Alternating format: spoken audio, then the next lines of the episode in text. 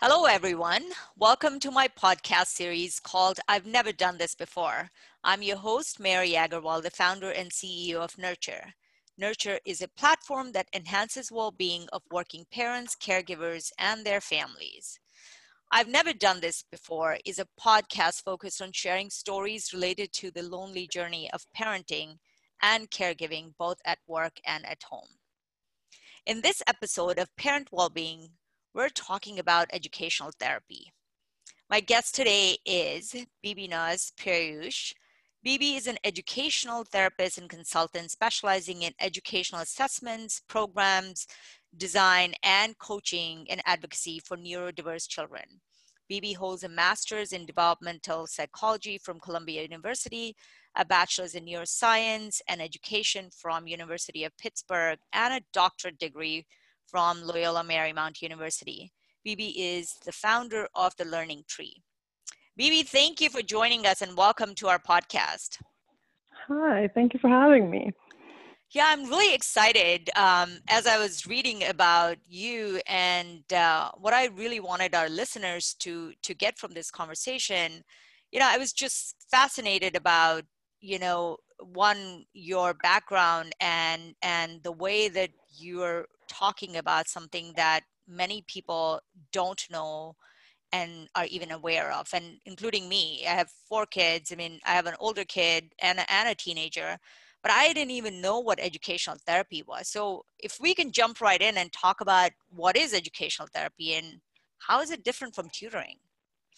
Sure um, yeah, so you're you're definitely not alone in that. Um, most people outside of certain areas don't know what educational therapy is. When I came to it myself, um, I sort of happened upon it by accident. Um, I didn't know what it was. Um, a lot of people who who work as educational therapists are people who have a background in special ed teaching. Um, you know, are ex reading specialists, etc. That was certainly not my background um, as you said, I, I, came from a kind of a research and neuroscience background, and I was always interested in how learning happens in the brain. Um, and then I took a position um, at a center in Los Angeles. It, it, was called the Kelter Center years and years ago. Um, it's not there anymore, but um, doing the work that I was doing there, which just you know ha- happened to be a job that I took, I really saw that what we were doing was the practical application of all the research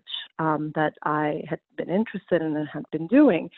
Um, and at the time, there was really no link between neuroscience and what we understand about brain and learning and how we approach education, especially the education of children who are, um, you know, who, who don't kind of learn in a typical way. Um, and it was just this aha moment like you know this this is where it's at. This is what's really important. And i i fell into educational therapy which is um, a field that has a, a, long history. It started in europe um, it came to america from europe. There's a national organization um, called the association of educational therapists.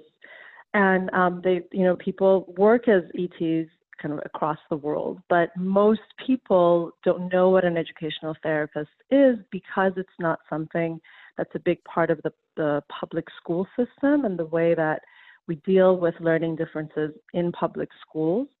So in public schools, uh, we have what we call special ed teachers.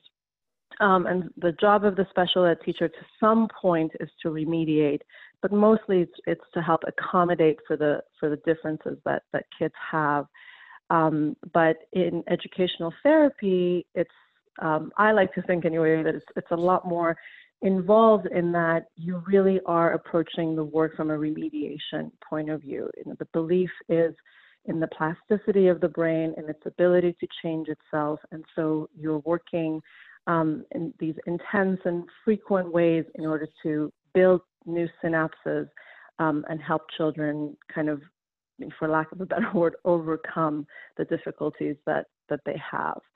So um, it's different than tutoring in that, and I get this question a lot, um, but it's different from tutoring in that it's not about tutoring is, is still happening at the academic level. So a tutor's job is to really help a, a child who's missed content Whereas an educational therapist's job is to help a child learn how to learn, learn how they learn best, learn where their gaps are, um, and then how to how to close, how to remediate them. Um, so the the kind of example that I like to give parents is imagine you are in a bike race and you when one of your tires is out. What a tutor does is hold, help you hold up your bike so that you can continue to ride, but at the end of the day, you're still on a bike um, that doesn't that you know has a deflated tire. The job of an educational therapist is to actually help you take that tire out and put in one that works so that you can get back on the race, uh, you know, by yourself. Bibi, what you're saying is is just beyond me because what I'm hearing you say is that there's a long history of what is mm-hmm. an educational therapist. It's been around mm-hmm. for a long time. Yeah. We are already missing the point in the public school system, but in general, most people don't know about this. This really makes me kind of, you know, being a mom of four kids, it, it upsets me because kids have different learning styles and how come this was not available to me when I was raising my eldest? And and nobody ever talks about this. Really, really is upsetting, especially coming from India, where, you know, in India you are either a in that education system, either you're an A or you're a failure.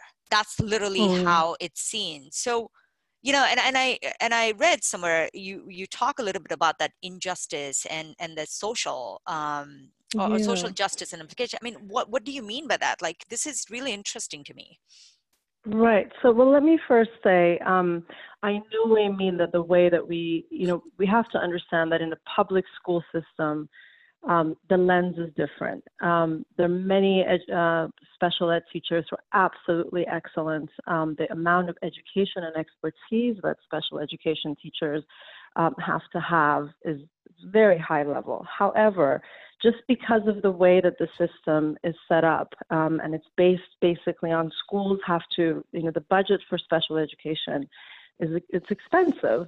Um, and so the way that schools approach things is is really about well, are do you have access or not? So IDEA, which is the law that um, allows for you know children with learning disabilities to be in schools, et cetera, um, is really based around the idea of access. And that is all that the school system has to ensure that a child is able to access the curriculum. They are not responsible for um, making sure that a child is really living to their potential. And so, you know, the place where educational therapists have a lot more freedom and leeway, of course, is that most ed therapists work in work privately. Um, and so, you know, it's very, they don't have to work within the confines of a public school system. However, that ends up creating other issues because what ends up happening, and this is something that I really saw in my own practice and felt that it was problematic, is that you end up really only being really only helping children whose parents can afford the help. Um, and so that's where the social justice issue comes up for me is, you know, so if you are a child from a family who can afford a private educational therapist, you're going to get this, you know, you're going to get the best of what we know in terms of research and practice and remediation. But if you're not, then you just kind of have to deal with whatever exists. Um, and, and that's, of course, problematic. And then what you said about, um, you know, schools, for example, in India or the, the you know, this approach of you're either typical or there's something wrong with you, that also is something that I, in my own kind of practice and advocacy really try to push against because what we're finding and what neuroscience research is showing and what I have seen many, many times in my own work with children is that we can't define the way that kids develop and the way that kids are based on the curriculum that we designed at schools hundreds of years ago and based on a very limited definition of intelligence that kind of came out of this very Eurocentric history um, and very androcentric history of, of sort of psychology and intelligence, et cetera. So a lot of the students that I see, for example, the, the, the two most typical types of, um, you know, disorders, quote unquote, that get referred are ADHD and um, and you know what falls under a reading disorder, typically known as dyslexia. And once you begin to really work closely with kids um, who have these diagnoses, you see that um, there's actually they're, they're actually really really precious um, children. I find in my experience that kids that um, deal with ADHD are oftentimes the most sensitive kids. So they're in the same environment as other people, but because of their high level of sensitivity, which is a type of intelligence, um, they can't quite deal with it the same way. Mm-hmm. Um, they're very they're kids that are very um, attuned to attunement and, and attachment, um, and you know any kind of disruption in that impacts them. On the other hand, you know kids who um, I have a little guy that I'm working with right now, for example, um, who's just incredibly bright. His vocabulary and language skills are so so high, but is severely severely um, impacted in terms of his ability to read, which you know we generally think of as an auditory processing issue. But he, for him, it's not just that. And he really, he's one of these kids that, um, you know, he'll probably grow up to be like an incredible architect or artist or something. He just has this amazing ability to you know, be in, in the three-dimensional world and really has a difficult time with what we require in schools, which is work in the two dimensional world. You're always on the page, reading, which is obviously not itself an, an, intrinsic human ability, it's a learned human ability. For a brain like his, it's very difficult. So, um, you know, that's really the other thing that I, I hope that the practice of educational therapy can do is to you know, push for what we call neurodiversity and push for a, a deeper understanding of multiple intelligences and, and you know why kids looking at the way that brains develop as opposed to this is our curriculum and we're going to judge everyone by it and if you don't fit there's something wrong with you. Uh, it's just fascinating. Bibi uh, so so for our listeners you know one thing i also want to want you to highlight is you know these are not kids who are because they have a certain um, different type of learning profile doesn't mean that they are not intelligent kids in fact some of them are yeah. super highly intelligent kids right yeah uh, which is such a sad thing because the system doesn't recognize how to help these yeah kids. i mean so the, the definition of a learning disability is um, that there has to be a gap between your intelligence um, and then you know the skills that are showing that that are enabling you to to show that intelligence and access, etc. So um, you, because there has to be that gap, um, this is not reflective of intelligence at all. So, like you said, um, oftentimes uh, you know kids have, are highly, highly gifted, but they have a, a, particular, so for example, they might have, they might be dyslexic or they might have dyscalculia or whatever it is, um, or executive function difficulties or ADHD. So it's in no way related to intelligence. However, one of the things that happens is when you are intelligent and you have a lot of strengths, you, you tend to use those strengths to um, to kind of make up for the areas where you have difficulty. And so that can actually end up working to your disadvantage because you're working so hard just to be able to kind of be at the same level. Um, and also, when you are very intelligent, you have you know that self-awareness. You realize that something doesn't quite fit, and you're confused about well, why is it that I can do this so well? And I can't do these other things well. And that's when it really starts to get to kids and they begin to internalize it um, in, a, in a negative way. Um, but I'll just say, um, most of the kids that I work with, maybe not most, but like maybe 70%, 60, 70% of the kids that I work with would not even qualify for a um, learning disability in the public school system. Because unfortunately, like I said, you have to be pretty severely impacted um, to even get the diagnosis if you're doing your testing through the public school system or to get access. So, um, you know, I, I, talk about the kids that kind of fall in that gray area. Um, and my approach is a processing skills based approach. So I'm interested in what are all the processing skills that underlie learning, things like memory and attention, auditory processing, visual processing, processing speed, logic, and reasoning.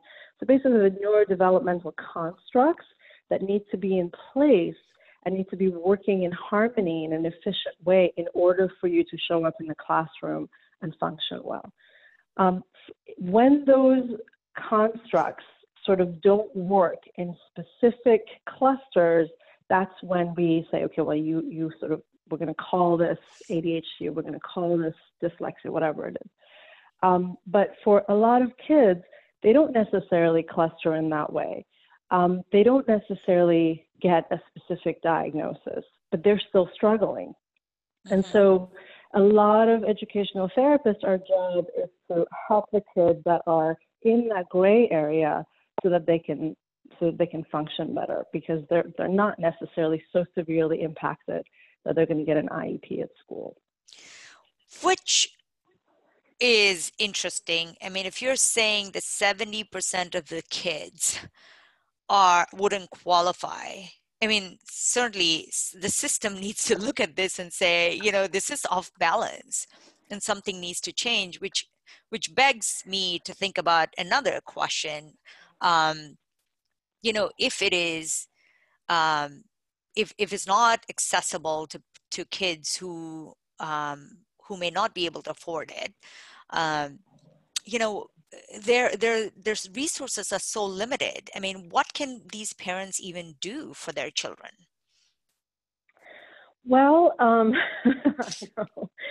um well you my you know this this was the question. This was really the, my dissertation question um, when I was doing my doctorate. You know, how can we shift this? It's very difficult to make structural changes in the school system. I think probably the most effective thing that we can do is to try to bring the knowledge base. Um, uh, you know, the, the very, very basic things are sometimes still missing in, in the larger school system. So things like neuroplasticity, kind of like this ability that the, the human brain has to change itself, um, that, you know, is, is quite incredible and it's something that it has throughout life. you know, it doesn't just stop after a certain age, um, which, you know, gives us an incredible amount of hope because that means that you can, in fact, help children um, shift, make changes. Um, so I think one of the, the biggest things is to just try to bring the knowledge base and the awareness as much as possible to the to schools. I think most teachers are incredibly well-meaning um, and want to do right, but they are they are stuck in, in a. So, for example, in the in the, the way that we do um, the way that we deal with if, if there's something going on with a te- with a student in a teacher's classroom right now, that teacher might make the recommendation that there's something, for example, let's say a student is having trouble reading. They'll say, oh, there's a reading issue, there's something going on here.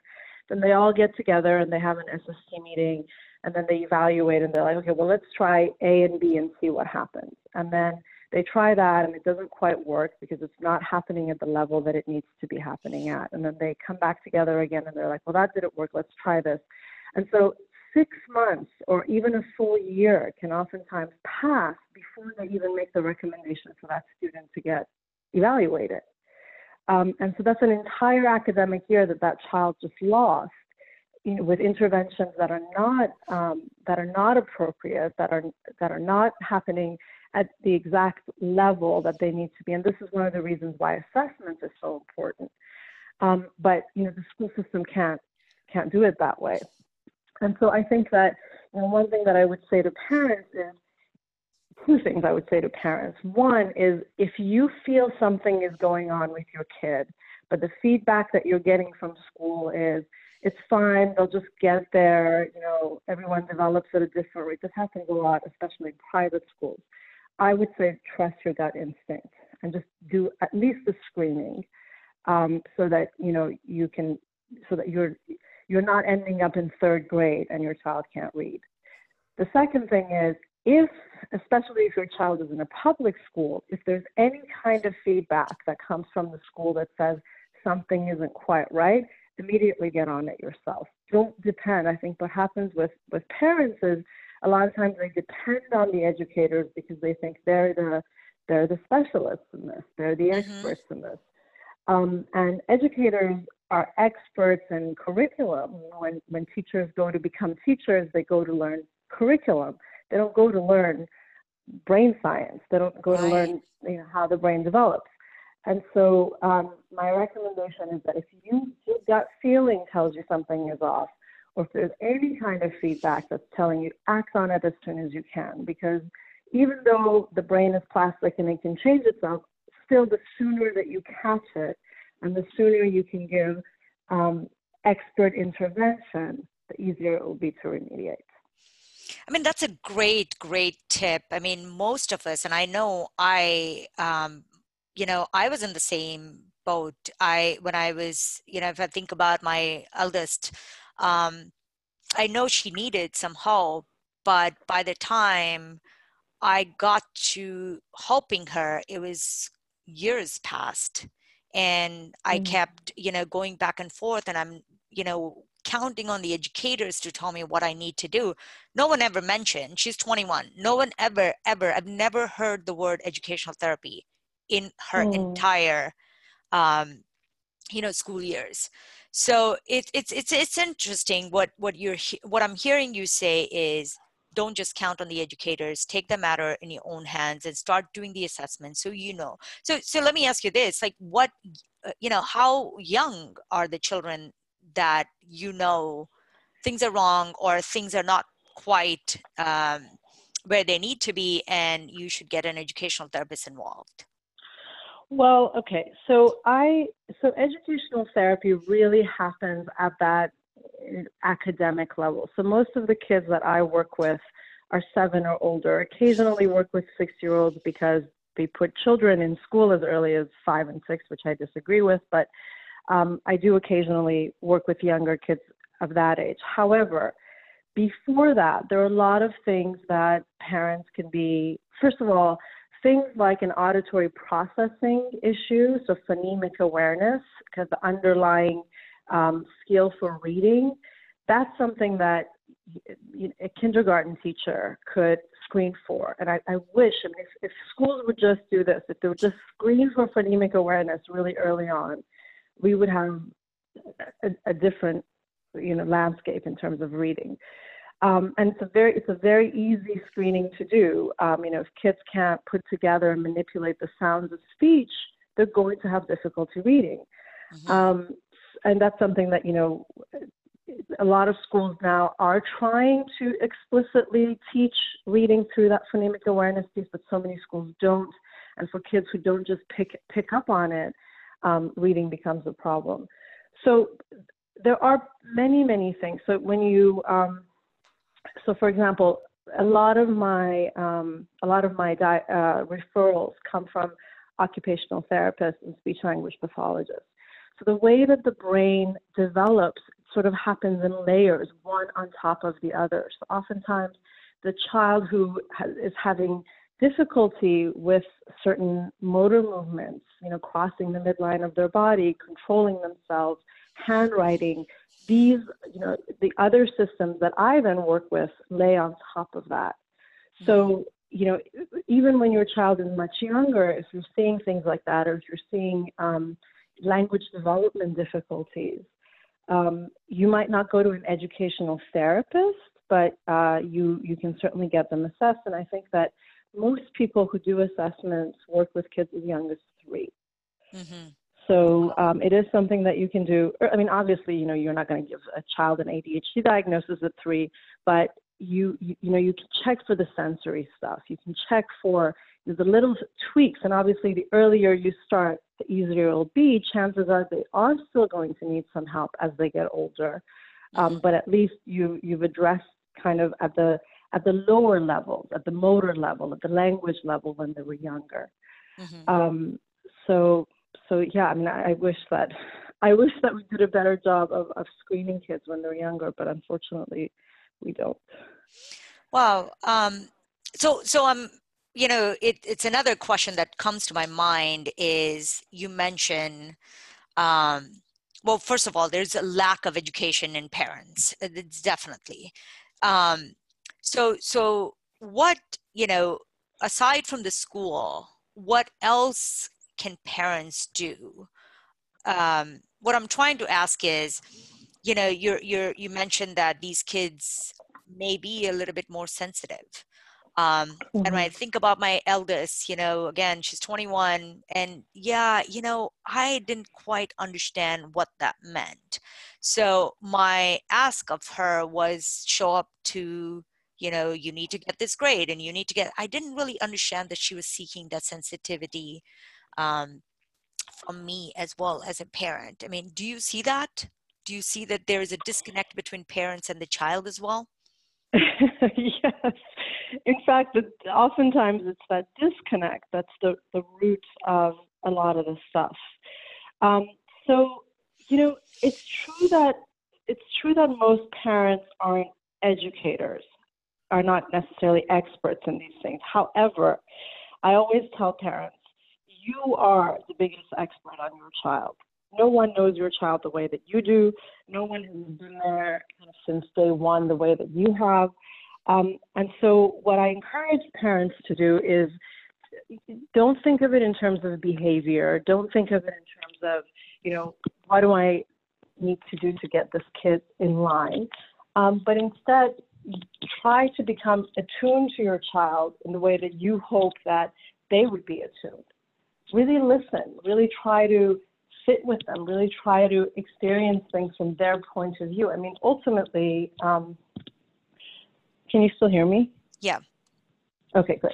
Um, ultimately, you know, I think what makes my what I do, I mean, yes, of course, there's remediation and there's techniques and there's this and there's that. There's all of that. But ultimately, what I really do, what makes me successful with a child, is that I sit with them and I give them a hundred percent of my attention. I tune into them without judgment. Mm-hmm. And I let them know that I'm there because I'm interested in whatever it is that they're presenting. And every child is different. Um, it, it, there's, you know, there's a there's a human component to that to the to this work. You know, it's, it's why I think it's called educational therapy um, so much of it is that therapeutic work, and ultimately that's really based around that relationship. Now, that doesn't mean that you know parents that we should expect parents to be their child's educational therapist. It's a different relationship. But I do think that in understanding what's going on um, with a child, parents are are have an incredible amount of knowledge to share and know a lot more than they think they know. They just have to sit with it a second. They just have to, you know, sit sit with the problem for a bit. Um, and I think one of the things that oftentimes happens is because that's your child and because you're so worried, when you see something is off, it immediately makes you anxious. And then you try to deny it or you try to like you know, get them to just fix it because you can't deal with that anxiety. Whereas, of course, you know, as parents, what we try to do is to hold that anxiety for our child, um, and and and to have faith that it's going to be okay. Um, and that's what's oftentimes missing. And unfortunately, also, especially when these things have a family component, like a, a you know genetic component, when parents see their children struggle, it's a reminder of their own unattended struggles as mm. children, which sends them even further into sort of denial and, and or anger or fix it, you know, that kind of mode. Um, and of course, children are really meant to be a mirror. I mean, that's that's at least that's why I think we have children. You know, they, they come in as an opportunity to allow us to heal the parts of ourselves that we didn't even know needed healing. And so, mm-hmm. giving that attention and addressing it um, and, and that's one of the reasons why when I work, I work with the entire family because it's never isolated in the child, right? It's an entire family system that is being impacted by this and that is impacting this. Um, and it's, you know, it's, that's why it's so important for the whole family to kind of understand how, what role is this playing? What is this telling us? What do we need to do here? Um, and, you know, it's, yes, of course, there are things like remediation that we need to work on. But all of these things, if, if there's that emotional connection and attunement, I mean, everything in the brain gets processed, gets mediated through emotion. And that's what the neuroscience research is really showing us. Um, and so when we have that part, it makes everything else a lot easier. When we don't have that part where there's disconnection and there isn't emotional attunement, it makes everything else so much harder. You know maybe what you're saying makes so much sense and i you know i've i've spent enough time feeling guilty about not being able to emotionally connect with my with my eldest daughter especially um, but yeah you know i mean it is a common theme. As you get to start talking to parents you hear that they were also not available. And it's just, it's just not that not that we didn't want to it's just that we didn't have the proper education or, well, or awareness it, uh, well and, and i really discourage guilt yeah. because because the most likely the reason that you weren't able to be attuned is because you no one attuned to you right, right. you are having the same struggles um, and so it, it, sort of becomes a cycle. Um, and oftentimes, you know, with the first kid, I mean, it's not like children come with a with a manual. Um, you're kind of figuring your way out, and you can't blame yourself for not knowing. You don't know what you don't know. You know, you're you're doing your best. Um, but when things like that happen, it's still always possible to go back and say, you know what, I, I didn't know this when you were younger. This is what was going on. Now I know you, you can tune in at any time. Um, it's not like, you know, if you miss the window, it's over. Um, so do not feel guilty because, because how can you know what you don't know? No, I, I really appreciate that, and and and thank you for saying that because you know, as parents, it, it guilt is just part of whether whatever anybody says, but it is who we are. We're made of guilt. But you know, sure. since I started nurture, what what I have learned from interviewing many, many, many specialists that they too have been struggling with their children. They're better specialists to another's kid than to their own kid. And it's, it's really gave, given me an insight into the window of this parent and child relationship, which the dynamic, you know, I, I really appreciate what you're saying because this educates me to change that dynamic. This educates me to take a step back and become that advocate for my child, not just say I'm an advocate, but truly be there to listen. And and it's okay. At the end of the day, this child is going to do what they're good at. And they may not be good at everything else, and, just like we are all of us are not. Right. And let me also add this. Um, in my, you know, I've, I've been in practice for over 12 years in the entire time that I've been in practice, I've never met a parent who didn't want to do right by their kid. So parents might not know better, they might miss it, they might not, you know, all, but they want to do right by their kid. And that's what really matters because kids will pick up on that. And, and that's, you know, that, that love, as long as they know that you want to do right, that's all that really matters. You don't have to actually get it right. Um, so I hope that that also helps to to kids kids know. I mean, they know. Okay, you you don't really you're not an educational expert, but I know that you're really concerned about me. I know that you're really worried about me, and that you know that guilt that you say um, is not wasted. Kids pick up on that. They know that they're loved. They know that they're cared for. They know that somebody feels guilty over them, and that's really important that's thank you thank you for saying that um, so let me ask you an important question prior to uh, you know finding you um, and learning about what your your how you um, teach children um, i did hear about a couple other educational therapists and there was a huge difference between who you are how you teach your uh, methods versus the general, I mean, there were a lot of educational therapists that, you know, I had uh, had spoken with who didn't have as clear of a guidance as as you did. I mean, so what should parents um, look for when they're interviewing an educational therapist and and, and of course I, yeah. I would love for you to to talk a little bit about your your own company and how they can find you as well so in case people want to reach you Sure. So, you know, this is really a, a I would say, a shortcoming of the field and something that um, I think they're really trying hard to to to fix.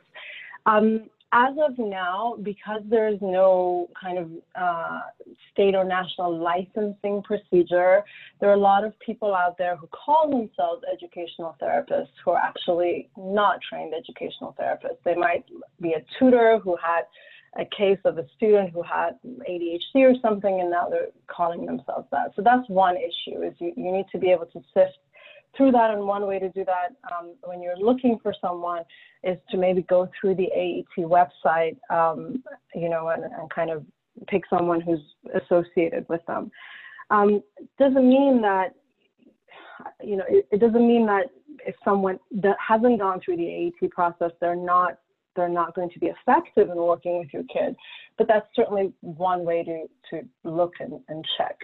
Um, the, you know, and then after that, it's really like anything else. I mean, you know, if you, when you go to pick a therapist, when you go to pick, pick a doctor, when you go to pick anyone, you know, the people are going to be only as good as the people are. So I do um, recommend doing some research when you are going to pick someone. Um, the number one thing that I think really matters is that you feel comfortable with the person. I mean, this is someone that you're going to be entrusting your child to. So use your instincts. You have to be comfortable, and your child has to be comfortable. There has to be a rapport and a relationship. So that's number one. The other thing is you want to make sure that they, you know, that they believe in remediation. Um, they are not going to just become like um, kind of like an enabler, right? So the, the point is that they have a, a specific pro, um, a specific methodology that they're going to use in order to help remediate the issue. Um, and that remediation, you know, what you can check for is the brain rebuild new synapses when something is happening frequently and intensely. So for example, if you're doing reading remediation and you know they say, oh, well, come in one session every other week or something, that's not going to work. It has to be a daily thing. It has to be intense and it has to be frequent. Um, so you can use some of the you know, kind of the, the principles of, of um, brain plasticity to help you in, in making your choice. Um, but certainly, you know, it, it, everyone comes at it a, a, little bit of a different way. I really recommend getting, um, you know, a, a, recommendation or referral by people that you trust. Um, but it's difficult. There's no way. There's no way to just. You, it's normal to go through it a few people before you find the right fit is I guess mm-hmm. what I'm trying to say. Mm-hmm. Um, and how can people reach then, you if if they wanted to reach you directly? Sure. Um, well, the easiest way is to just go on my website. There's information about kind of my approach and then also my contact info. Um, and my website is pretty easy. It's laeducationaltherapy.com. That's beautiful. So that's laeducationaltherapy.com. Right. Um, and and before we um, we say goodbye, I wanted to ask you, you know, is there a story, um, you know, talking about your own story, which uh, of I've never done this before, whether it was personal or you know in a professional manner when you met a child and you felt like, oh my gosh, I, I, I have all this background, yet I don't know how to how to help this child. Uh, would you would you mind sharing? Sure. Um, well, you know, I will say this: with every student that I sit with, I kind of take that beginner's mind. I always take that I've never done this before um, attitude because every child is uniquely that's that's sort of the other thing that I've learned in my experience is yes, you know, there there are certain trends that you see, okay, well this is what a reading disability looks like. But every child comes to it differently. Every child approaches it differently, and every child has their own specific profile so you know, I, I, one of the reasons that I, I love the name of your um, your podcast is because I think there's incredible power in that. I've never done this before, um, so I, I do try to take that, and you know I'll I'll say I still to this day I, I come across children who present things that to me are completely new, um, but I look at that as I look at that as something really exciting. I look at that as as an opportunity to learn with that child. um, and to learn from that child. Uh, you know, I, I don't want to put I don't want to put your daughter kind of on the on the spot, but certainly, um, you know, she's I mean, she's just kind of an incredible case of a kid who has these immense, immense strengths, um, but can't quite communicate them. So they're there, and, and but if you have access to the real her, you have access to them, but she doesn't necessarily communicate them. And, and to help her to do that becomes part of the therapy. And this is, again, one of the reasons why it's difficult sometimes. Um, it's so individualized. Every child is different. Every case is different. It's one of the reasons why we can't do it in the school system because it, it requires that individual attention.